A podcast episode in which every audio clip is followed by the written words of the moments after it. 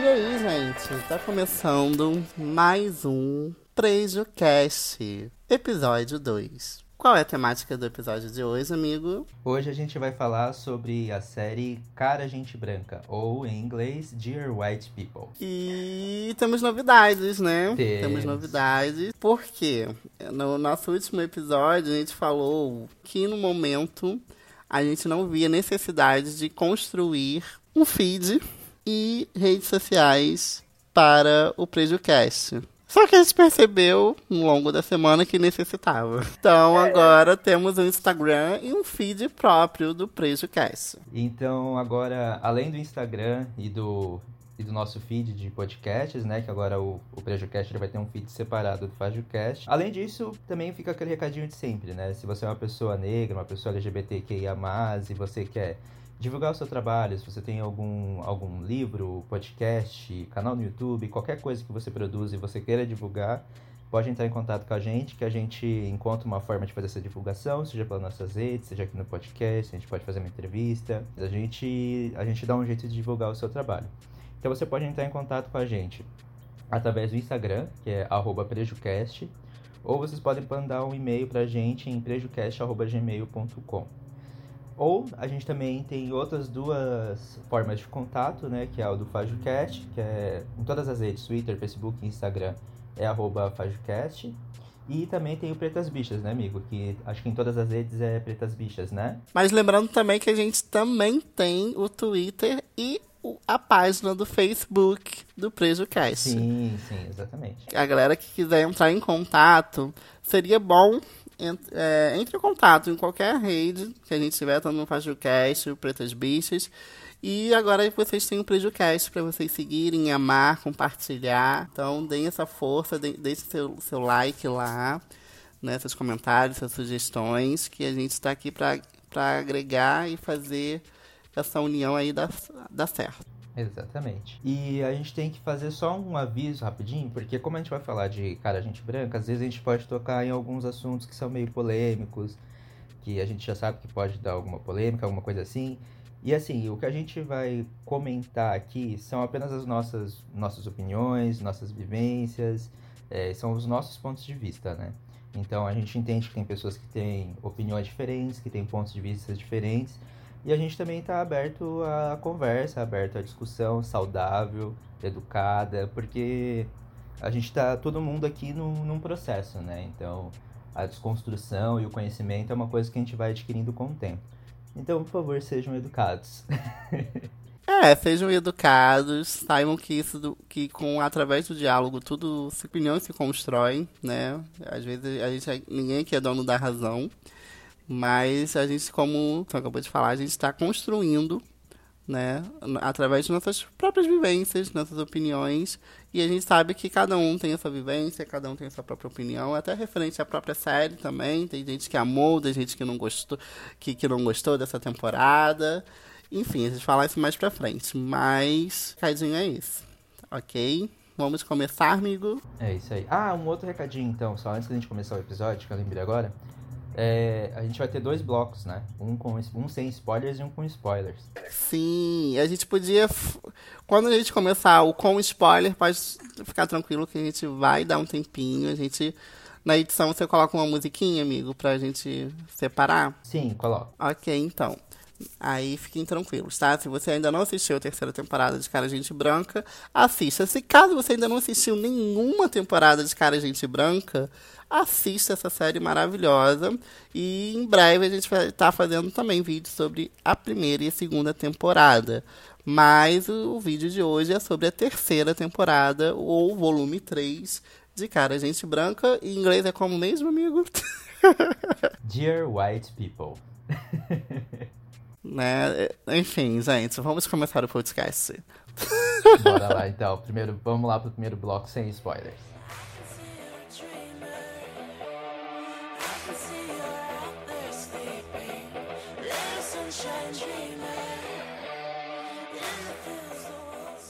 Bom, nossas expectativas para essa temporada, gente, a expectativa dessa temporada foi Acho que ali no trailer, né, da terceira temporada, do volume 3, já tava causando...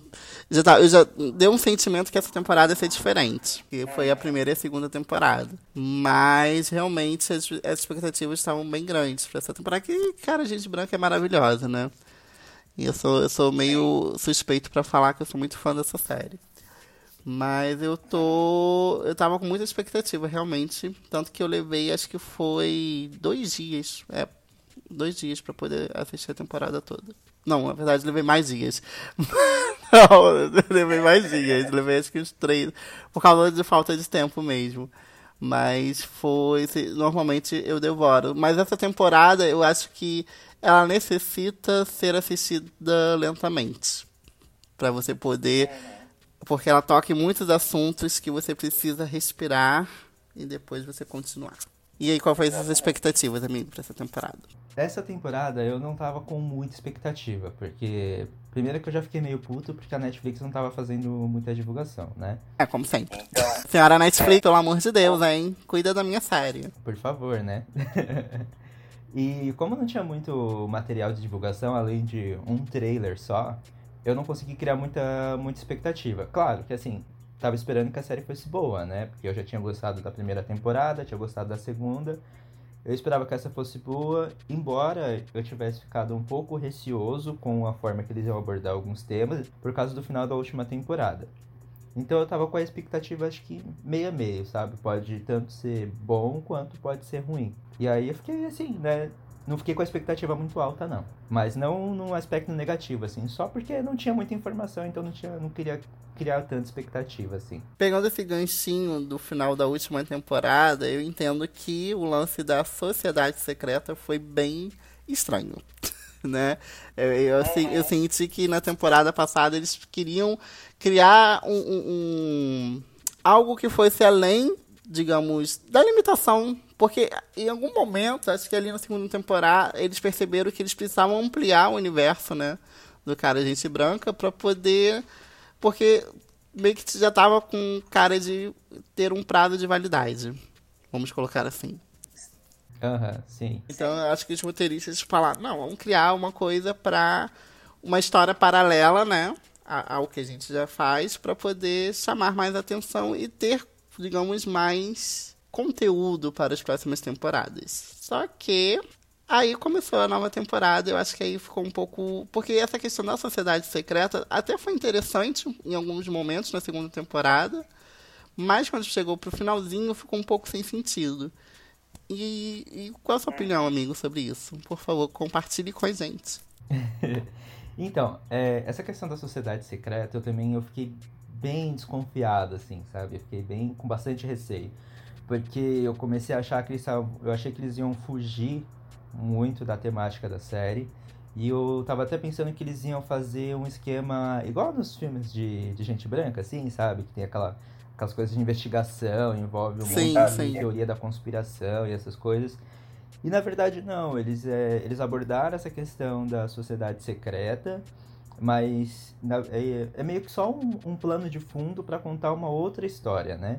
A questão da sociedade secreta nessa temporada, ela é importante, mas ela tem uma abordagem diferente, assim. É meio difícil falar, assim, sem dar muito spoiler, né? Eu acho que, de alguma forma, nessa temporada, a sociedade secreta, ela, como você disse, além de ter um papel importante, ela também não... Ela ficou mais focada do que na temporada passada, eu acho. Mas um enfoque que não que acho que casou com a história. Que meio que na temporada passada tava uma coisa aleatória, né? Sim, porque também essa questão da sociedade secreta, eles... Eu vou falar, mas a gente vai falar um pouco mais sobre isso mais pra frente, mas eu não vou dar muito spoiler. Mas tem um ponto nessa questão da sociedade secreta que eu acho que é o mais importante, assim, que eu acho que foi a melhor forma deles introduzirem isso, que foi que é a questão da pirâmide. Eu não vou nem entrar muito nisso agora, porque a gente vai falar mais pra frente, mas essa é uma questão importante que eu acho que foi legal eles terem introduzido com a questão da sociedade secreta, porque senão eu acho que não ia fazer muito sentido na história. E é complicado agora falar sem spoiler, né? Porque É difícil. A gente é bem difícil. Mas uma das características de Cara Gente Branca é a militância forte, né? Em referente às temáticas envolvendo as questões raciais, sobre sexualidade, gênero. Uma das coisas que essa temporada trouxe novamente foi essas discussões. Algo que, digamos, trouxe o encanto, né, para a série. O que me fez tornar fã da série, né? Mostrar a vida da militância dentro de uma universidade e como que isso afeta nossa vida, né? Eu acho que é um papel... É muito complicado falar sem se aprofundar. Mas é uma série que tem abordagens muito importantes referentes à militância racial, militância sobre gênero e sexualidade. Então, eu acho que você se sente confortável, né? A galera que faz parte da militância e a galera também que não faz parte da militância, até para conhecer, entender, criar uma empatia e saber o certo como é estar, muitas das vezes, do outro lado. E é isso, essa é a minha visão sobre a série, quando a gente fala sobre a questão da militância, né? Eu acho que ela traz, tanto na primeira, na segunda temporada, isso foi perfeito. E agora, na terceira temporada, acho que fechou de uma forma incrível, né? Porque a gente teve uma primeira e uma segunda temporada muito, muito feroz, né? Referente a muitas temáticas. E já chega numa terceira temporada, digamos, com as consequências, né? Dessa... Eu falo como se fosse a paixão. Né? As duas primeiras temporadas é o início da paixão pela militância. E nessa terceira temporada a gente vê um outro olhar referente à militância. Sim, e até eu acho uma coisa interessante também que você vê na Sam, porque nas primeiras temporadas ela está muito voltada para essa questão da militância, né? E aí, quando chega nessa, ela até causa um estranhamento, porque ela já não está mais envolvida nessas questões. Porque ela não é só uma pessoa militante que vai lá ficar brigando pelas coisas, ela também tem uma vida além disso, né?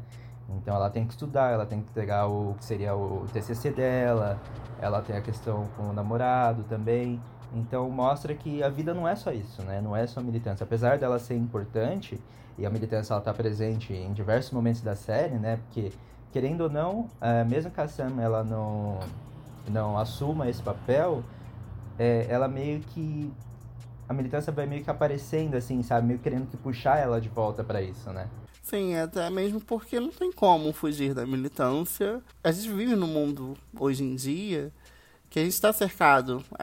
Não tem como, né? Você sendo um jovem negro, você sendo mulher, você sendo LGBTQI, eu acho que isso, em algum momento, você é puxado pra dentro dessa luta, né? Não tem como você... É claro que cada um tem uma forma, né, de aprofundamento, né, de vivência, né? Cada um tem uma experiência referente à militância, mas eu acho que, de alguma forma, a militância ela sempre foi estar nos cercando. Então, eu acho que a gente tem que aprender, de fato, a levar a militância de uma forma mais saudável, forma que... Como você disse, a gente tem vida, né? A gente estuda, a gente trabalha, a gente tem problemas pessoais. Então, assim, não tem como só militar. A gente, por si só, né? Não precisa muito. A nossa existência já é uma militância, mas eu acho que a gente, em algum momento, precisa respirar outras coisas e sair um pouco... dessa zona de guerra, vamos colocar assim. Sim, e até uma mensagem que tem, eu acho que é uma mensagem que tem nessa série, que é uma coisa que eu já tenho escutado há muito tempo de algumas pessoas que são militantes, essas coisas acompanhando, né, essas coisas durante os anos, que as pessoas falam que é você saber escolher suas batalhas, né, então você tem que escolher qual a batalha que você vai lutar, porque você não pode lutar contra tudo, porque é humanamente impossível, né. A gente chega na questão do lugar de fala, né.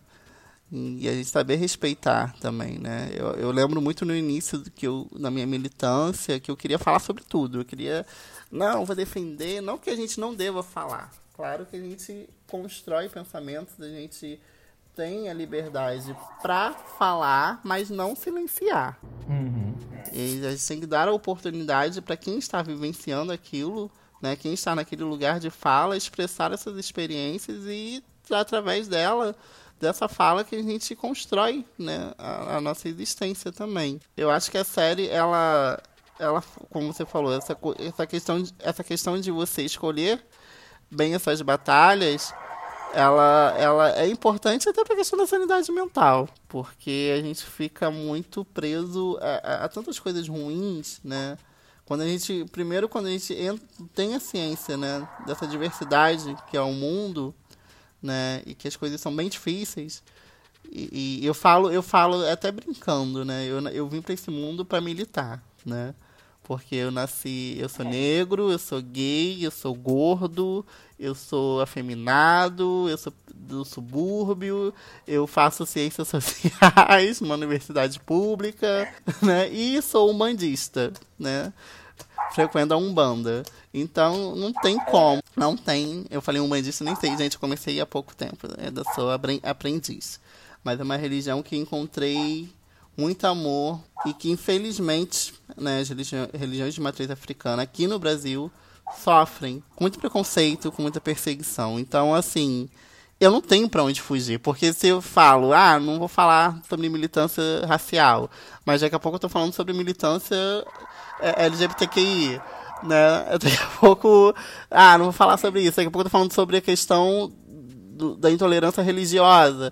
Então, a gente tá sempre sendo cercado, não tem como.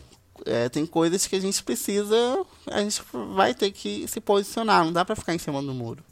E também você tem que saber também escolher as suas batalhas, porque senão você vai acabar tomando muito tempo da tua vida, né? Então, por exemplo, pessoas que fazem universidade, eu não faço, mas que nem você que tá na universidade, que já sofre uma série de pressões por causa desse ambiente, né?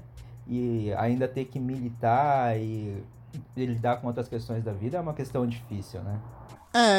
Como eu falei, é tratar a militância de uma forma saudável, né? Em alguns momentos, tem dia que eu acordo militante, né? Eu quero falar, tô irritado, quero, né? Ele não, e mas tem dia que eu quero, sei lá, eu quero falar sobre qualquer outra coisa, eu quero sair com os meus amigos, eu quero falar besteira, eu quero, sabe? Porque eu acho que a gente só sobreviver cansa. Eu acho que a gente tem falado muito sobre não só sobreviver, mas viver, de fato. De passar tempo com seus amigos, passar tempo com quem você se relaciona, passar tempo com você mesmo, entendeu? Fazer coisas que tragam bem-estar para sua saúde mental, física, né, espiritual. Enfim, você conseguir, de alguma forma, entender que, embora você viva num mundo muito desigual, um mundo que traga muito preconceito, que seja intolerante, você também tem que se dar a oportunidade de viver outras coisas que esse mundo tenta o tempo todo tirar da gente, que é, muitas das vezes, a nossa própria existência. Então, eu acho que existir não é só você sobreviver. Existir é você viver. É você pegar essa bicicleta, sair, dar uma voltinha. É você maratonar alguma série no Netflix. É você querer aprender alguma coisa diferente. Falando nisso, gente, ouçam o podcast do FajuCast. Tá maravilhoso. Falando lá o episódio 6, né? Sobre como aprender inglês, maravilhoso. Valeu pela propaganda, amigo.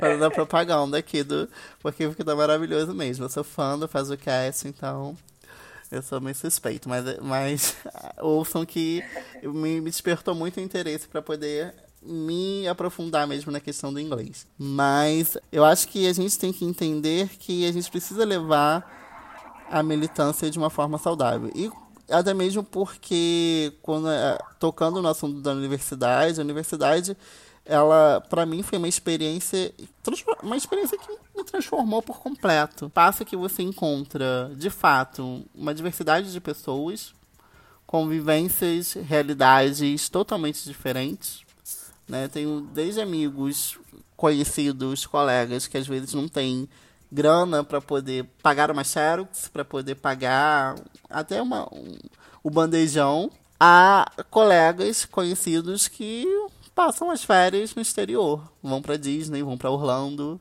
Então, assim, é uma junção, é um lugar que une e desune, né, muitos momentos, esse pessoal. Então, assim, a universidade, ela cobra, né, ainda mais a universidade pública, ela cobra muito do seu tempo, ela cobra muito da sua saúde mental. E ainda é um espaço muito forte da branquitude, né, até para questões relacionadas à pesquisa, a questões relacionadas a qualquer tipo de projeto. E eu acho que é um espaço ainda que a branquitude, ela ainda domina.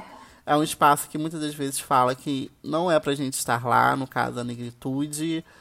E é um espaço que ainda a gente tá dominando. Sim. É um espaço que ainda a gente tá tentando encontrar a abertura para poder realmente se sentir confortável, porque muitas das vezes a gente se sente desconfortável. Eu falo isso porque, dependendo do curso ao qual você esteja, é mais complicado esse desconforto. Então, assim, eu acho muito importante quando o Cara Gente Branca vem e traz essa realidade, mostra essa realidade, porque não é uma realidade só de uma universidade americana. Eu acho que isso, essa questão, né?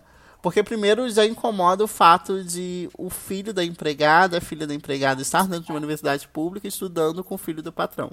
E é uma das questões que a gente pode deixar até para um outro episódio para falar, mas que também fez com que muitas coisas fossem movidas, né, dentro da política brasileira, né? Muita gente se incomodou com o fato... Aí a gente fala sobre questões de cotas raciais, a gente fala sobre várias outras coisas que também achei maravilhoso que é colocado também nessa temporada, né? Essa questão da assistência, né, da universidade, e como que algumas pessoas que não deveriam receber essa assistência tentam receber. Ah, exatamente. Então, assim, eu acho que de alguma forma a Cara Gente Branca, ela faz isso de uma forma muito perfeita, sabe? Eu me vejo muito representado. Eu já falei várias vezes que eu sou a Sam, não só porque ela é protagonista. Na verdade, não tem protagonista, né? Todos são protagonistas maravilhosos. Mas eu me identifico muito com a Sam, porque a Sam, ela... Ainda mais nessa temporada, que ela tá passando por um momento de luto, né? Eu me vi muito. Então, assim, vou deixar pra falar um pouquinho lá quando estiver com spoiler, que aí eu faço um link. Mas essa temporada tá maravilhosa. Cara Gente Branca consegue, de fato, mostrar a vida de um universitário negro, né? De uma universidade pública. Então, até que você tava falando da questão universitária, de você ter encontrar com pessoas diferentes, né?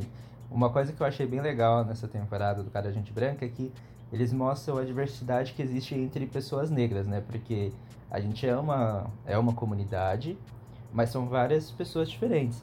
E, inclusive, a gente estava conversando anteriormente, né, antes de começar a gravação, que eu estava assistindo ontem à noite. Eu assisti uma conversa dos diretores da série. E eles falam muito sobre essa questão de você mostrar de pessoas diferentes, porque apesar de ter várias pessoas ali, eles dão essa aprofundada. E você falou a questão da identificação com a Sam. Comigo foi um pouco diferente, porque eu consegui me identificar um pouquinho com cada um dos personagens, sabe? Cada um eu conseguia extrair alguma coisa que eu conseguia me identificar. E aí, nesse vídeo que eu assisti com os diretores, uma coisa que eles falam muito, assim, é sobre a interseccionalidade entre pessoas negras. O criador da série, ele pegou diretores que têm pensamentos diferentes para dirigir cada episódio. E você consegue perceber essa diferença, né? Porque... Apesar da temporada ela não ter mais essa separação por capítulos de personagens, você percebe que cada episódio é voltado para um deles, mas mesmo assim a história dos outros está acontecendo ali ao redor deles, né? E uma coisa que eu li também é que essa temporada teve diretoras mulheres, né? A grande maioria dos episódios eram dirigidos por mulheres. Sim, e aí que você vê, né? Aí você bota as mulheres para dirigir e você vê qual que é a diferença que faz, né? Porque, por exemplo, até pela questão da Joelle, que era uma personagem que não foi tão explorada nas temporadas anteriores, que a galera reclamou bastante, e agora ela ganhou um destaque maior, né? Verdade.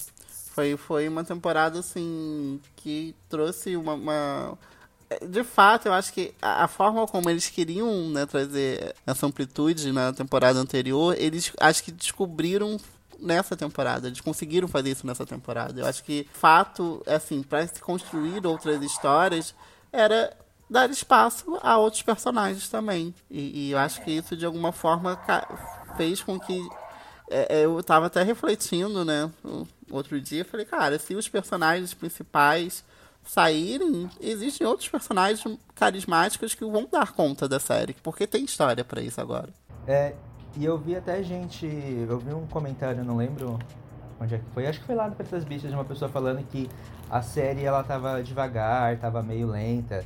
E, assim, eu concordo que a série ela esteja devagar, ela esteja lenta, mas isso ele tem um propósito, porque você, se você vai apresentar tantos personagens e você quer aprofundar eles, você precisa tomar um ritmo mais lento para você ter esse aprofundamento deles.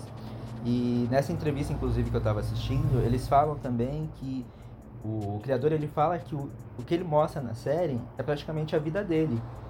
E aí, se você parar pra pensar, a vida, ela não é aquele ritmo frenético que normalmente a gente vê nas séries. A vida, ela tem uns momentos mais devagar, tem uns momentos mais lentos. Então, aquilo ali é meio que um diário, então ele vai ser mais lento mesmo. Mas isso não quer dizer que seja um demérito pra série. Porque às vezes as pessoas falam, ah, porque tá muito lento, tá muito devagar, mas... gente, isso não é um demérito. As séries não tem que ter um monte de coisa acontecendo ao mesmo tempo. Se ela quer passar uma mensagem, ela precisa trabalhar aquilo, né? O ritmo da série também, nos últimos anos, nas últimas duas temporadas, ele vinha muito frenético, né? Então, tipo, todo episódio era uma, tipo, caraca, era sempre uma sacada muito... Era uma militância muito feroz. É. E nessa temporada trouxe uma calmaria. E acho que a galera sentiu esse impacto, né, da calmaria. Porque adivinha esse ritmo frenético, né? Um episódio atrás do outro, acontecia um não sei o quê, e, né, lacrou, maravilhoso, não sei o quê. Aí você chega numa temporada um pouco mais tranquila, uma temporada que não perde a essência da série, mas também que te dá um outro olhar sobre aquelas questões. Algumas pessoas vão entender, porque as pessoas estão passando por esse momento da calmaria, mas a galera que está lá naquele lance mais feroz... na militância, não vai falar, cara, cadê? Tanto que tem um personagem, né, nessa temporada que ele é muito assim, né? Gente, vamos lutar. E aí, cadê? Vocês estão muito parados. Né? Aham. Uhum. Então, assim, eu acho que a galera sentiu essa lentidão por causa disso, porque a temporada começou de uma forma calma. Não com aquela explosão que as duas primeiras temporadas vinham trazendo. Particularmente pra mim, foi maravilhoso esse outro olhar na terceira temporada. Sim, e até você tava comentando agora, né, sobre a temporada ser lenta e ela ainda tratar de coisas importantes. Que nem tem uma coisa ali que eu achei bem legal, que às vezes a pessoa não percebe, mas eles falam muito sobre o machismo, sobre interrupting... e essas coisas, e isso, cara, nas cenas da Abigail eu ficava muito incomodado, que é aquela menina branca que faz parte do pastiche, que ela tá num grupo. Sim, foi, eu acho que essa temporada ela tocou em coisas que tá em discussão e que mexe muito na ferida de muita gente, né? Essa questão, né, do machismo é muito forte, tanto seja no meio branco ou no meio negro, né? A galera machista... O machismo, ele domina o mundo, né? O machismo é uma coisa que é uma doença horrível que infelizmente, a gente está aprendendo a se libertar aos poucos. E o que eu achei legal nas cenas da Abigail é porque é uma coisa que se comenta muito quando você está construindo uma história, seja para uma série ou para do livro, que tem informações que às vezes é melhor você não falar e sim você mostrar. E eles mostram isso com a Abigail, tipo assim, a todo momento que aparece ela na pastiche. Então o tempo todo ela tá sendo interrompida, ninguém ouve as ideias dela, as pessoas... ela dá uma dica, isso, cara, isso... Até para separar, para pensar a questão de representatividade feminina na questão de propaganda, essas coisas, Porque às vezes até tem uma pessoa ali que é representativa, e aí quando essa pessoa tenta falar, olha, vocês estão fazendo uma merda, as outras pessoas que são, né, as pessoas dominantes, no caso ali as pessoas brancas, né, elas não escutam. A pessoa, não adianta você ter a pessoa ali para incluir uma representatividade se você não vai escutar a pessoa. Sim, eu acho que até algum momento, porque você vê ali que há uma estrutura, né, que a gente vai falar mais pra frente. Mas a invisibilidade da Abigail dentro ali no meio deles é incômoda, né? Eu acho que no mínimo pra galera que tem essa empatia, né? A pessoa se sente, tipo, incomodada com aquela situação, porque a menina tá tentando falar, expor as opiniões dela, e ela tá sendo silenciada como... todo o tempo todo, e aí a gente já pode partir pro racismo estrutural. Sim, claro, já, porque já tá tudo interligado ali.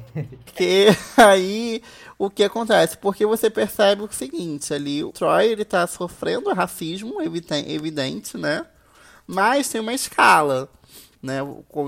Permanecendo ali, aqui na Abigail, né? O cara lá, o editor-chefe lá, que é branco e tal, tenta oprimir o Troy, mas ao mesmo tempo, o Troy e eles e a galera estão oprimindo a Abigail. Exatamente. Né?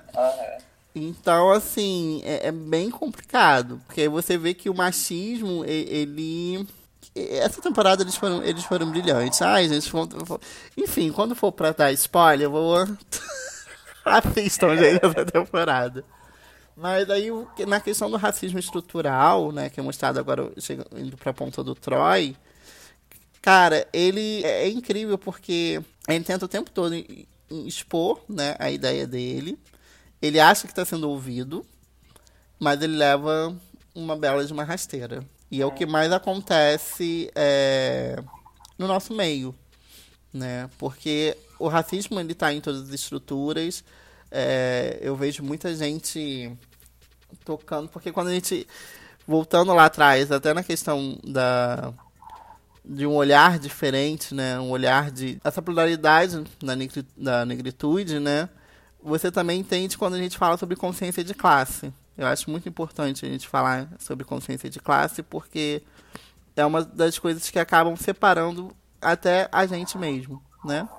Uhum. O racismo estrutural, eu vejo muita gente chegando a um nível de vida, um padrão de vida, mas ainda sofrendo racismo. Eles têm que estar sempre lutando, né? Não tem como. Infelizmente, a gente não importa se você é um advogado ou se você, como teve o caso da advogada aqui no Rio de Janeiro ano passado, que foi algemada durante uma sessão. Ah, eu vi esse caso. E também casos de artistas, né, que não tem seu espaço, que muitas das vezes artistas negros que não têm papéis. Hoje se fala muito no meio artístico, né? É importante de se criar papéis, se produzir conteúdo voltado para a negritude, né? Porque as pessoas não têm espaço, a gente não tem espaço, porque a estrutura da sociedade ela foi formada pela branquitude. Então, quando a gente cria acesso, isso até na universidade, né? A gente percebe, a gente luta, a gente se esforça, mas a gente sempre de alguma forma tá atrás. Isso fica bem visível, né, no Troy, porque eu achei legal porque você vê também a evolução dele, né? Porque nas primeiras temporadas ele era um personagem bem babaca, assim, e depois ele começou a mudar os pensamentos dele, né, essas coisas. E é bem exatamente o que você falou, né? Mesmo ele adquirindo esse conhecimento maior, né? E conseguindo um acesso maior, ele ainda vai acabar sofrendo com essa estrutura, né? E a gente vê isso muito também na Coco, né? Na Coco, essa tentativa dela é ser a melhor e em algum momento ela perceber que não adianta, entendeu? Não adianta, no caso... Adianta sim, que a gente tem que lutar, a gente tem que incomodar, a gente tem que se fazer presente e fazer a nossa fala em todos os lugares, né? Tem que ter... a gente tem que dominar os espaços. Eu acho que é um pouco frustrante quando você percebe que você tá ali, você tá empenhado, como ocorre às vezes com colegas que se formam e não conseguem uma oportunidade. Ocorre de uma forma geral, mas com a negritude é muito forte. E até para vivenciar a universidade, eu vejo isso que há uma diferença. Há uma diferença muito forte. porque eu vejo muitos dos meus colegas tendo que conciliar trabalho com faculdade, e a gente não consegue seguir o mesmo ritmo daqueles que têm a liberdade, a possibilidade de viver só na universidade, entendeu? Eu acho até legal a série mostrar isso, porque vai criar uma consciência na pessoa, porque, por exemplo, ela sabe que quando ela chegar num determinado ponto, ela vai ter que adotar alguma outra estratégia para poder vencer essa estrutura, né? Eu posso me usar por experiência. Eu sempre quis fazer... Eu lembro da minha época de adolescência, gente. Minha época de adolescência, eu tô velho. Enfim, mas eu não tenho nenhum problema com isso. Eu sei lidar muito bem com a minha idade. Ainda não estou na crise dos 30, lembra, né, gente? Não tô...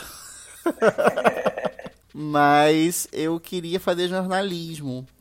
E eu lembro que naquele período, né, ensino médio, vestibular, e eu comentei com meu pai, e ele falou: "Você tem que procurar uma profissão de preto". Aí aquilo foi tipo, caramba. E eu sempre gostei muito de fotografia, audiovisual, e era uma época, tipo, isso foi o quê? 2007. E era uma época que não se falava tanto isso, né? YouTube ainda era uma coisa muito muito beta, né? Vamos colocar assim. Né? A gente tinha poucas coisas assim no YouTube, eram vídeos, não tinha nem canal de YouTube assim direito, né? Tinham pouquíssimos canais, né? Tinha alguns, eu via muito, tinha vídeos muito de fotos, tipo aquele PowerPoint, né, com aquela música bonitinha no fundo.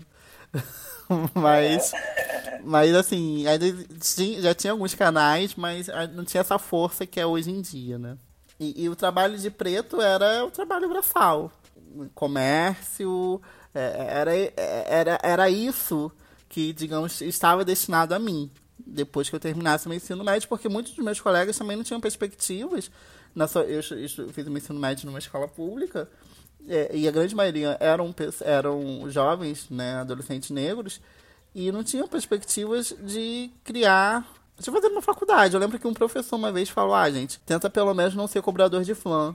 Aí aquele discurso dele, tipo, eu acho que a realidade, amigo, eu falo que aí eu falo na questão do privilégio, que é incomoda, né? Incomoda, porque quando a gente fala sobre privilégio, a gente tem que entender e reconhecer os nossos privilégios, né? As oportunidades que a gente teve. E eu tive privilégios, eu tive oportunidades que eu sei que alguns colegas não tiveram. E por necessidade, sim, se tornaram cobradores de van, sim, foram para o comércio, porque eles precisam viver, eles precisam pagar as contas deles, eles precisam se alimentar, eles precisam viver. E a vida, a sociedade, infelizmente, ela não é justa para todos. O acesso não é para todos. E aí a gente volta para a questão da consciência de classe. Porque eu tive uma oportunidade de acessar coisas que eu sei que teve colegas que não tiveram, né? Também sendo negros, né? Então, eu acho que essa questão da estrutura é uma coisa bem... Mas eu acho que é interessante também essa questão que você falou da consciência de classe, de privilégios, de acessos. Até para a gente que tem esses privilégios e tem esses acessos, é importante a gente ter essa consciência e... saber se utilizar disso, porque, por exemplo, a gente pode utilizar disso para mostrar para as pessoas que elas têm outras possibilidades, né? Porque se a gente consegue ter esses acessos, elas também podem ter. Claro que tem uma série de coisas que podem impedir diversas pessoas de terem acesso, não é uma coisa que é fácil, mas você mostra para as pessoas que existe essa possibilidade, né? Até mesmo porque na minha época, a minha referência de jornalismo com negro era com Glória Maria, entendeu? Era a Glória Maria. Hoje em dia, a gente, correr dos últimos anos, teve um crescimento de repórteres e jornalistas negros, e isso é maravilhoso, porque eu falo, gente, ser adolescente, eu queria viver minha adolescência nessa fase que a gente está vivendo, porque é maravilhoso. Na minha época não existia WhatsApp, não existia... Eu não tinha esse acesso, né, tão, como posso falar, tão orgânico com a internet, de uma forma... Realmente pegar um celular na mão, no meu celular. Eu achava o máximo conseguir ter rádio no celular. E hoje em dia você tem o mundo inteiro nas mãos, literalmente, né? Então eu acho que a gente vive numa época de muitas representatividades, de muitas referências boas. Uma das coisas que me deu muito gás também para trabalhar com fotografia foi o fato de ver muitos fotógrafos negros, ver modelos negros e falar, não, tem espaço sim, então eu vou, né? Embora seja muito difícil, embora muitos ainda não sejam reconhecidos pelo seu trabalho, mas eles estão aí lutando, não se deixando desanimar, né? E vivendo daquilo que eles sonham. Porque sonhos também dão dinheiro, gente. Dá pra viver de sonhos, entendeu? Então, eu acho que a gente tem que sair um pouco dessa mente do tipo, isso não é pra você. Não, isso é pra mim sim. Eu vou dominar esse espaço, eu vou ocupar esse espaço, e esse espaço é pra mim sim. É por isso que eu sempre que eu entrei lá no site do Bienais do Brasil e comecei a escrever pela internet, uma coisa que eu sempre insisto, que eu sempre falo, que eu sempre repito, é sobre a importância da representatividade. Porque quando você tem aquela representação, você tem caminhos que você pode seguir, você tem possibilidades que você pode seguir. Igual você estava falando agora, se a gente tivesse esse tipo de material quando a gente era adolescente, provavelmente as nossas vidas teriam tomado rumos totalmente diferentes, né? Porque você tem acesso a tanta informação, né? Claro, e quando você é adolescente você não sabe filtrar muito bem, mas pelo menos você tem o acesso, você tem a informação e você tem possibilidades de caminhos que podem seguir, né? Porque se você tivesse essa informação na tua adolescência, você poderia ter tomado outras decisões da tua vida, né? É, com certeza, até mesmo porque entender que eu tinha a possibilidade de ocupar esses espaços. Hoje eu estou dentro de uma universidade pública, hoje a grande maioria dos jovens negros estão dentro de uma universidade pública, porque o governo anterior, né, que é o governo que sofreu o impeachment, né, o golpe, possibilitou através do Enem esse acesso. Porque o que a gente mais ouvia é, eu sou o primeiro da minha família a fazer universidade. Ah, mas é a primeira vez que esse governo trouxe pessoas negras para a universidade? Não, mas a quantidade de pessoas negras que acessavam a universidade e outros níveis, tipo, fazer uma pós-graduação, fazer um mestrado, fazer um doutorado, era muito menor. Era, na verdade, inexistente, entendeu?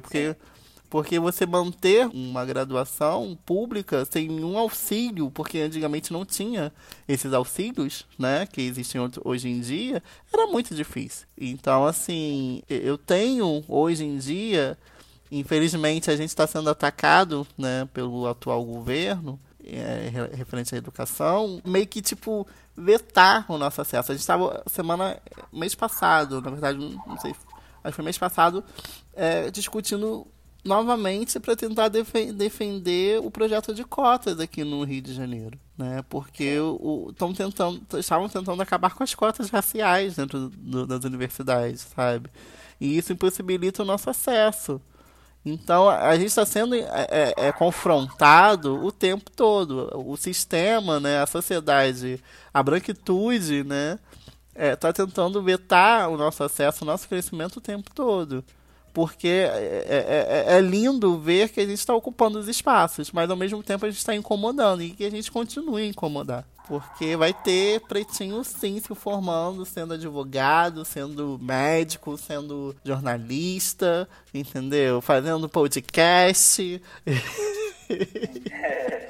Entendeu? Porque até isso, pra gente, era meio que não era acessível. Porque a gente não tinha acesso.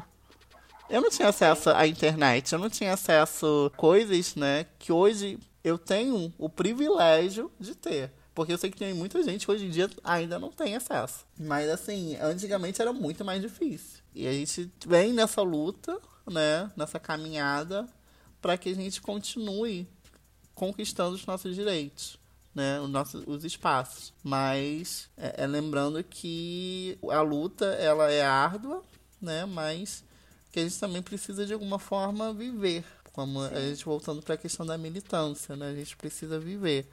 Porque a militância, em alguns momentos, ela consome a gente. A partir do momento que você está perdendo a sua saúde física e mental, aí está na hora de você rever a forma como você está tratando essa militância. Sim. E até tu estava falando dessa questão de acesso, essas coisas. você vê como que é a diferença de acesso entre pessoas brancas e pessoas negras, né? Isso fica bastante claro, por exemplo, também na série com a Coco, porque a Coco, ela tem aquela melhor amiga dela que é branca, e essa amiga, ela é uma mulher branca, rica e tudo mais, e ela tem acessos, e ela usa esse acesso dela para ajudar a Coco, né? E aí a gente volta àquela mesma coisa do racismo estrutural, porque depois você vê que isso não dá muito certo. Eu já ia dar um spoiler. Mas... sem querer você deu um spoiler, amigo. Ah, mas fazer o quê? Não é uma coisa assim... Não, assistam, gente. Não é uma coisa que mexe com a estrutura da série, mas fica tranquilo. E você vê bastante isso também, aí trazendo isso pra realidade, por exemplo... Enquanto as pessoas brancas estão discutindo, porque você não precisa fazer faculdade para você ser alguém na vida, para você conquistar as coisas, você pode abrir teu próprio negócio, não sei o quê, eles estão numa discussão tão mais avançada, e quando você vai ver as pessoas negras, elas ainda estão brigando para conseguir ter o acesso à faculdade, que tem, por exemplo, com cotas. Então você fica muito clara essa discrepância, assim, tanto na série quanto na vida real, né? Sim, porque a gente tá numa luta pela nossa existência, pelo direito da gente viver uma vida com qualidade, né, de acesso, né, e a gente não... É porque a sociedade, ela sempre subjugou a gente, sempre colocou a gente ali. Eu moro no subúrbio do Rio de Janeiro e a visão que as pessoas têm do Rio de Janeiro é aquela, né, praia, sol, Copacabana e acabou, né, Rio de Janeiro é aquilo. Cristo Redentor, Pão de Açúcar. E não, depois do túnel Rebouças, existe um outro mundo. Eu levo, 2 horas, às vezes, pra chegar na minha faculdade. A gente vê como a separação, existe essa separação, sempre existiu essa separação. Quando você chega no centro do Rio, e isso fica muito mais forte na Zona Sul, né? Você percebe, de fato, como a gente incomoda. Como a nossa presença nos espaços incomoda. Eu já estive no Rio uma vez e a cidade você vê bastante essa segregação que tem, né? Porque você percebe os locais que você frequenta, qual que é o tipo de pessoas que você tem ali em cada lugar, né? Tá meio que... E aí, quando se junta isso, dá um choque, né? Eu tenho um filme maravilhoso de um amigo. Vou deixar a sugestão aqui antes do tempo. Que fala exatamente sobre essa divisão que ocorre aqui na cidade, mais especificamente ali mesmo dentro da Zona Sul, porque a Zona Sul ela é dividida entre a elite carioca branca, né, e a galera que mora nas comunidades e ao redor, né. Ali já tem uma separação bem, bem, bem forte, né, e isso se intensifica ainda mais quando você adentra a cidade. Mas o nome do filme é Cidade Partida, do André Martins. Fiz o jabá, hein, amigo? Se você estiver ouvindo. Mas assistam. Porque ai, gente, eu tenho até vergonha de falar isso. Mas aqui no Rio de Janeiro, ano passado, que eu descobri, tem um festival, um festival de cinema negro. Olha que maravilha. E vai ocorrer novamente agora, esse ano. E já estava, se não me engano, não vou falar qual edição estava, porque eu vou passar vergonha. Mas já estava uma edição bem avançada. Entendeu? E eu falei, gente, como eu não sabia que existia um festival de cinema negro aqui no Rio de Janeiro. Com um valor de ingressos acessíveis. Acho que o ingresso era R$3, R$5, uma coisa assim. Porque não é divulgado. Né? Diferente do Festival de Cinema do Rio de Janeiro, né? Que tem aquele buzz todo, a galera tem muito pouca verba, né? Para poder divulgar o Festival de Cinema Negro, que acaba direcionando a verba da divulgação até para uma divulgação, mas não tão eficaz se ela tivesse, talvez, o patrocínio ou o apoio de outros festivais têm. Mas tá rolando, a galera negra tá fazendo cinema, a galera negra tá ocupando os espaços. Mas mesmo assim, aí eu vou fazer uma crítica. Que a gente entra na questão do acesso, porque eu moro no subúrbio. E geralmente os eventos, as coisas ocorrem muito no centro do Rio. E pra gente fazer esse deslocamento, ele muitas vezes é muito pesado, porque tem o custo com passagem, alimentação... e várias outras coisas. Então, essa separação na cidade, ela é muito forte, né? É muito forte mesmo, né? É de fato o lado rico, que é a Zona Sul, e o lado mais humilde, que é a Zona Norte, a Baixada... Mais humilde, não, mais pobre, né? Que é a Zona Norte, Baixada, interior... Então, assim... nesses espaços, a gente tá... A primeira vez que eu sofri racismo foi no centro. Foi no centro porque o subúrbio, praticamente, eu não sentia... Nunca senti na pele, porque a grande maioria são pessoas negras. Sim. O subúrbio do Rio de Janeiro, ele é formado por pessoas negras, assim como as suas comunidades e favelas são formadas por pessoas negras. Então, a gente é jogado para esse espaço, né, que não nos possibilitam, né, ter acesso, porque, imagina, você morar no subúrbio do Rio de Janeiro e você ter que trabalhar na zona sul do Rio de Janeiro. Você vive só pro trabalho. Você sai de casa às 5 horas da manhã e você chega em casa quase 10 horas da noite. Como você vai viver? Como você vai ter acesso? Não tem. E a sociedade, né, racista, que se incomoda com o negro dentro da universidade, quer que a gente continue nessa vida, entendeu? Não quer que a gente ocupe os espaços. E tem uma cantora maravilhosa. Hoje eu tô nas referências, amigo. Desculpa. Que é a Bia Ferreira, que ela canta Cota Não é Esmola. O nome da música. Deixa eu só te interromper rapidinho, porque eu amo essa música. Eu escuto ela praticamente todo santo dia. Ela é maravilhosa. Bia Ferreira, a gente é fã, hein? Se quiser, a gente... Dá um convite aqui pra gente, que a gente é fã. E Miss Beleza também, nós amamos, né? Pare de apontar o dedo. Mas a Cota Não é Esmola, ela... Porque aqui no Rio tá crescendo também, amigo, os slams. Já ouviu falar dos slams? Gente, a gente vai fazer um episódio só sobre isso. Senão o Cara Gente Branca vai virar um podcast de 4 horas. Mas eu quero saber esse negócio do slime, que agora eu fiquei curioso. Dos slams é muito legal. A galera procura aí, gente. Slam, S-L-A-M. Tem vários slams pelo Brasil inteiro, né? Que a galera se reúne pra poder fazer raps, poesia.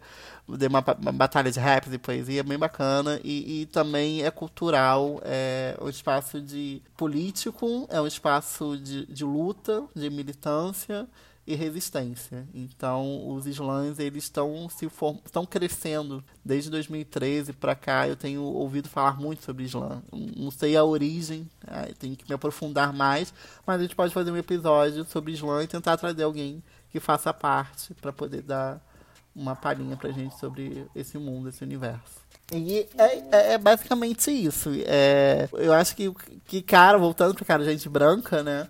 Cara, a Gente Branca, ela traz essa questão da separação classe, racial e de gênero. Essa temporada, ela tocou muito nessas teclas. E teve uma coisa que eu gostei muito nessa temporada, amigo, que aí é o ponto, porque eu acho que as pessoas brancas que vão assistir vão ficar irritadas, que é a sátira que eles fazem com as pessoas brancas. Que, né? São maravilhosas! É maravilhosa, até na questão do Joy ali, da pastiche, você vê bastante isso também, né? É uma coisa que foi feita com a gente durante muitos anos nos filmes e nas séries, né? E agora eles estão subvertendo isso. E às vezes é muito explícito, às vezes é implícito, mas quando você tem uma certa consciência do que eles estão querendo dizer, é muito engraçado. Sim, e essa temporada foi muito escancarado, né? A gente tem Handmaid's Tale, que é uma série que eu gosto muito também. É uma série que me provoca muitos incômodos. Eu assisti a primeira temporada, ainda não assisti, acho que já tá na terceira temporada, né? Eu ainda não assisti as outras temporadas, mas a primeira temporada me causou... Até comprei o livrinho pra ler. Mas acho que é uma série muito importante pro feminismo, mas também é uma série que... Quando eu vi o primeiro episódio, né, do Cara Gente Branca fazendo essa crítica, eu fiquei, tipo, por que eles estão criticando o Handmaid's Tale? Aí eu fui entender, né, conforme os episódios vão passando, isso vai ficando mais claro, né? O foco ali é falar sobre o feminismo negro. né? Essa crítica do Handmaid's Tale dentro da série Cara Gente Branca é para mostrar esse sistema estrutural que a gente tem lá, o homem branco, a mulher branca e o homem negro e, por último, estar a mulher negra. Handmaid's Tale é uma série, pra quem não conhece, passa num futuro que a sociedade sofreu um golpe político, né? Surgiu um furto de infertilidade. Então são poucas as mulheres que podem ter filhos. E é uma série que mostra, na verdade, o papel, muitas das vezes, eu tava lembrando de uma cena de uma mulher negra. Embora a sociedade esteja dominada pelo machismo, os homens estejam no poder, todas as mulheres estão submetidas a um sistema cruel, qualquer semelhança com a realidade não é pura coincidência. Ainda assim tem uma estrutura, porque mulheres brancas ainda estão no poder, de alguma forma. Embora muitas mulheres brancas estejam submetidas àquele sistema, você vê que a grande maioria das mulheres... Por isso que eu não vi as outras temporadas. Mas pelo menos na primeira temporada você não via nenhuma mulher negra no poder. Num poder opressor que se conduz àquele mundo. Isso, essa questão, não consigo talvez me aprofundar melhor, porque a gente parte pela questão do lugar de fala, né? O que eu ia comentar é que eu achei interessante, porque igual você, né? A primeira vez que apareceu essa crítica ao Handmaid's Tale, eu achei, uma piada muito pesada. Sabe, eu fiquei assim, meu Deus do céu, mas eles estão, fazendo piada com estupro, né, e essas coisas.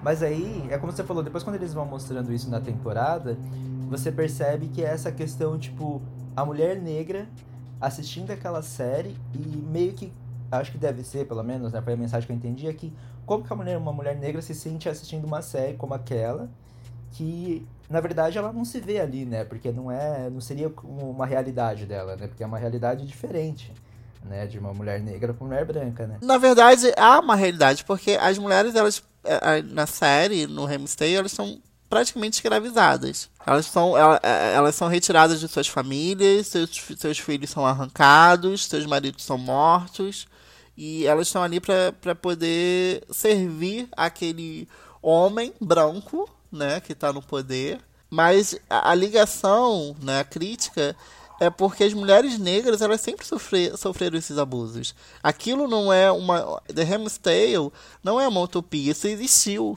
e existe ainda, muito forte. Quem sofreu muito isso foram as mulheres negras, principalmente no período da escravidão. Tem uma série maravilhosa na Netflix brasileira que fala sobre isso, que eu esqueci o nome, gente. Tem uma cena muito impactante. A menina que é branca, né? Ela fala, tô lutando pelos nossos direitos da mulher, e não sei o que, pra gente poder trabalhar, e não sei mais o que. A mulher que é negra, ela fala, mas eu já trabalho desde não sei quantos anos de idade. Eu sempre trabalhei. Eu mal vejo os meus filhos. E, enquanto a mulher branca, ela tá lutando pelo direito de trabalhar, a mulher negra já estava trabalhando, e de formas absurdas. Na verdade, a mulher negra ela estava se submetendo devido à necessidade que a vida impôs, a sociedade, né, racista coloca. E aí tem um caso, né, das nossas avós, mães, que foram empregadas domésticas, que se submeteram a muitas coisas para poder viver. Então, o feminismo negro, ele não é uma questão de separar as mulheres. É uma questão de entender que existe especificidades. Isso, amigo. Eu também tenho língua presa, tá, gente? Não repara. E que é necessário, sim, uma pauta para se falar disso. Gente, leiam O Lugar de Fala, de Djamila Ribeiro, por favor. Leiam, e tem canais maravilhosos no YouTube sobre feminismo negro, com mulheres incríveis, que você que quer saber sobre feminismo negro, você que quer se aprofundar, você quer ouvir de alguém que tenha propriedades para se falar disso. Embora sejamos homens gays, nós não somos mulheres. A gente tem a empatia de entender essa realidade que as manas negras passam. Mas quem pode falar com uma propriedade melhor é elas mesmas. Então tem várias influenciadoras digitais maravilhosas, negras, que conseguem trazer essa temática de uma forma incrível. Sim, até essa questão que você estava falando também, amigo, das diferenças, né, das lutas. Tem uma cena, né, que, sobre a questão do feminismo negro, que é quando a Joelle, ela tá no programa de rádio, né, que é o programa que dá nome à série, né, Cara Gente Branca, que ela tá conversando com a menina, que ela é uma feminista branca, e aí no meio da discussão, a menina fala um palavrão, aí a Joelle fala, mas aqui a gente não fala palavrão e tal. Aí ela, não, mas você tem que se expressar, você tem que ter essa liberdade de ter essa expressão.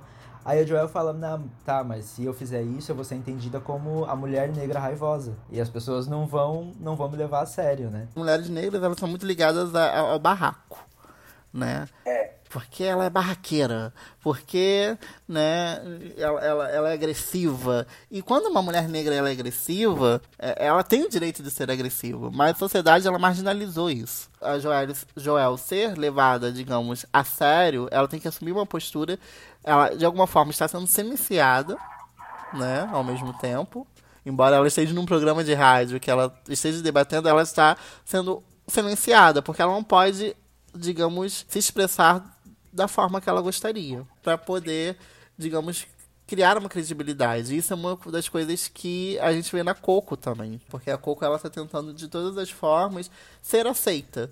Então, para ela ser aceita, ela tem que se introduzir naquele padrão. E quando ela se submete àquele padrão, né, ela acaba surtindo alguns efeitos, né, que a gente pode falar.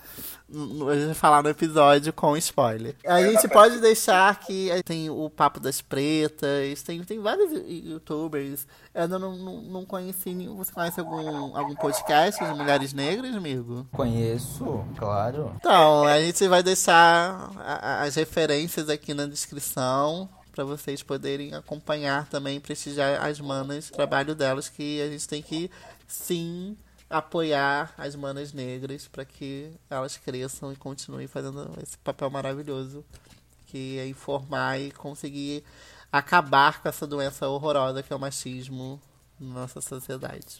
Sim, eu vou só falar aqui rapidinho quais são. Eu tenho três aqui que eu sigo. Um é o Depois das 19, que tem duas manas pretas que fazem o podcast, que é bem legal. Inclusive, foi delas porque eu peguei algumas informações pro episódio que eu falei sobre Us e Get Out lá, de saúde mental. Tem o Lado Black, que aí não é só mulheres negras, mas tem uma mulher negra também na equipe, que eu sou muito fã dela, que é a Luísa Braga, eu gosto muito dela. E tem um outro que é o podcast Afetos, com a Gabi Oliveira, do canal de Pretas. Esses são os três que eu tenho agora, e depois eu vou deixar linkado na descrição do episódio. Bacana, vou acompanhar também, que eu tô... Gente, o que vocês esperam de podcast, manda pra gente, que a gente tá ansiando por podcast aí pra poder agregar também as parcerias aí. Indo pro nosso local de fala, o que você achou dos personagens LGBT que teve agora nessa temporada? Então, né, quem nunca teve um momento Lionel, né? Eu achei maravilhoso, porque essa temporada eles abrangeram muita coisa. E eu acho que a questão da necessidade de mostrar outros personagens, ainda mais dentro de uma universidade, né, gente? Só um personagem LGBT não dá, né?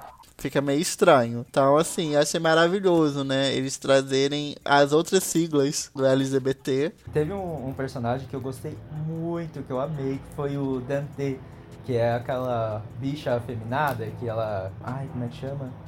O Lionel, né? Que tem o primeiro contato, ela aparece ali aos pouquinhos, você já vê que é um personagem engraçado. E aí, eu achei que ia ficar só nisso, mas não, eles deram um baita de um destaque pra ele. E ele ajuda bastante o Lionel, ele passa muita informação, que aí a gente vai falar no episódio com spoilers. Mas achei muito legal, porque eles introduziram o personagem, não só introduziram, né, e deram uma profundidade pra ele, né, porque ele não ficou fechado só naquele estereótipo da bicha afeminada, né. Ele tem uma história, mesmo ele sendo um personagem secundário, ele tem uma história por trás, né, ele não é só aquele... estereótipo. Aí volta de novo naquele vídeo que eu falei da conversa com os diretores, que eles falam que era isso mesmo que eles queriam passar, acho que eu já comentei isso, né, que era isso que eles queriam passar. Eles falam logo no começo sobre a questão dos rótulos, porque a gente como comunidade, às vezes a gente adota rótulos e fica com aquele rótulo com a gente pra sempre. Mas, na verdade, a gente precisa deles para gerar uma identificação, mas a gente tem que entender que por trás daquilo ali tem uma pessoa, que é todo um universo, né? Com certeza, porque é um personagem que não traz só ali o cômico, né? Você vê que tem outras questões ali, né? Ele não tá ali só para poder preencher uma lacuna e trazer só uma suave para as tensões. Ele também tá ali no momento da luta, né? Da galera do sindicato e também, ao mesmo tempo, tá tentando direcionar o Lionel para um caminho de que o Lionel tá descobrindo agora. E ela é uma bicha preta maravilhosa e, tipo, é desprendida e tem, assim... Eu achei muito legal esse personagem, porque ele trouxe uma leveza muito grande pra essa temporada, pra esse núcleo, né? E aí, esse já vai entrar no spoiler, mas temos casal lésbico nessa temporada, nós temos casal homoafetivo, nós temos personagens trans, nós temos também temáticas relacionadas a muitas outras coisas voltadas para o mundo LGBT. Então, se você quer saber, assista a temporada e depois vai ouvir lá o episódio com spoiler, que a gente vai falar sobre isso. Agora, só uma última coisinha antes. Eu achei muito legal que tem um episódio que eles falam sobre os Bows e falam sobre Vogue. Eu achei muito legal, sabe? Eles fazerem essa referência, principalmente nesse momento que, por exemplo, eles têm a série que não é da Netflix, que é Pose, que trata muito dessa coisa dos Bows, e eles fazem, tipo, a referência meio que direta, assim, porque não tem como você não assistir aquilo ali e não lembrar de Pose. Sim, porque Pose é maravilhoso. Pose é uma série incrível. É. Também nós temos RuPaul, né, que embora eu não tenha assistido, então, gente, eu sou uma bicha preta que ainda não assistiu nada de RuPaul, não me julguem, por favor. Ai, vamos tirar a carteirinha de viado. Vamos tirar. Mas eu inclusive, nesse episódio que eu achei que trouxe essa questão dos Bows, né, da Vogue, que a gente pode aprofundar futuramente num episódio relacionado a esse universo, mas é uma questão política. O Vogue e os Bows foram um lugar de fala para muitas bichas pretas, para muitas mulheres trans negras, para homens negros, trans e travestis, porque foi um lugar de reconhecimento, um lugar que foi o início de uma cultura que se alastrou até os dias de hoje, né? O movimento Vogue e os Bows, eles fazem parte, sim, também do movimento negro, porque ele foi gerado por pessoas negras. E eu acho que é importante a gente falar sobre isso, eles falarem sobre os Bows, abordarem isso, porque, cara, isso teve uma influência muito grande na cultura, né? Principalmente na parte da música, teve influência na moda, influenciou Madonna, né, que trouxe à tona essa discussão. Sim, e também foi uma questão muito política, né, amigo? Foi um lugar de resistência. Voltando até para a questão de Pose, dando um pequeno spoiler sobre Pose, tem um momento tem um episódio que acho que é Electra que fala que ali é o lugar deles. É o lugar onde eles vão se reunir com os seus, porque a galera LGBT branca oprimia a galera. Então, eles não podiam frequentar os mesmos espaços que os gays brancos, então eles precisavam criar o espaço deles, onde frequentavam não só pessoas LGBTQIs negras, mas também latinas, pessoas que não faziam parte daquela elite branca, né? Então, eu acho que que eles citarem o Vogue e Bows foi uma coisa assim...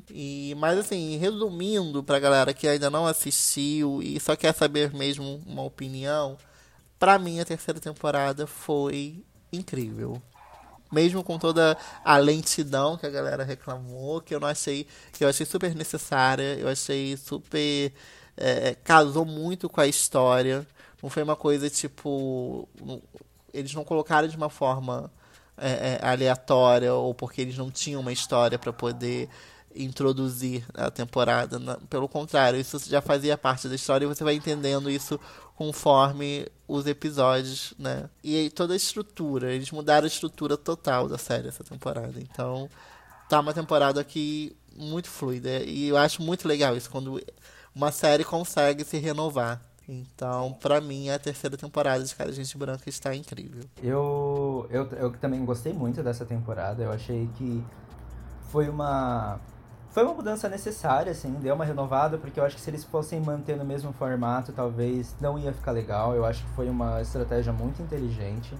Eles abordaram muitos assuntos, assim, principalmente por ser uma série que tem episódios curtos, né, que os episódios deles não são muito longos, eles conseguem abordar muitos temas, eles conseguiram abordar muita coisa importante, e eles conseguiram fazer isso mantendo um ritmo lento. Então, você consegue, com isso você consegue perceber o que é uma série de qualidade mesmo, né? Porque ela não precisa ser tão frenética para ela ser boa. Ela, né, consegue abordar assuntos importantes mesmo sendo um pouco mais lenta, porque é uma coisa que eles estão falando sobre a vida, né? É uma coisa que a gente já comentou, ela tá falando sobre a vida, estão falando sobre vivência, então nem sempre a vida ela é tão rápida, tão dinâmica, assim, as coisas não acontecem dessa forma tão ligeira. Mas no geral, assim, eu achei a série ótima.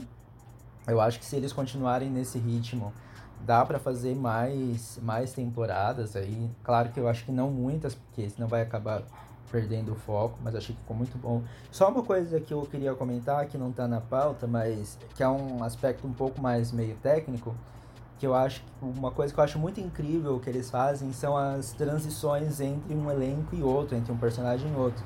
Porque às vezes tem um personagem central, a câmera tá focada nele, e aí tem um outro personagem, assim, que às vezes é um personagem secundário, que ele passa e a câmera vai acompanhando ele, ele entra numa outra discussão e joga pra um outro personagem que vai ser o foco principal da conversa naquele momento. Sim, você tem a sensação de tá todo mundo ali no mesmo lugar, né? Que há uma proximidade, né? Cria essa proximidade. Sim, eu achei muito incrível, achei muito dinâmica, assim, porque muitas vezes não tem um corte frio, assim, não tem um corte seco, é uma coisa que vai acontecendo, que é fluido, né? Sim. E eu acho que é isso, né, amigo? Então, finalização agora, passar as nossas redes. Se você não vai ouvir o segundo episódio, mas ouça o segundo episódio, assista a temporada, porque vai estar muito legal, a segunda parte do segundo episódio. Mas, pra quem vai ficar por aqui, continua seguindo a gente lá nas redes sociais, né? A gente tem o Instagram do PrejuCast, que é PrejuCast. Tem o Twitter do PrejuCast, que é PrejuCast também. Tá jogando lá. A gente vai deixar aqui embaixo linkado os endereços.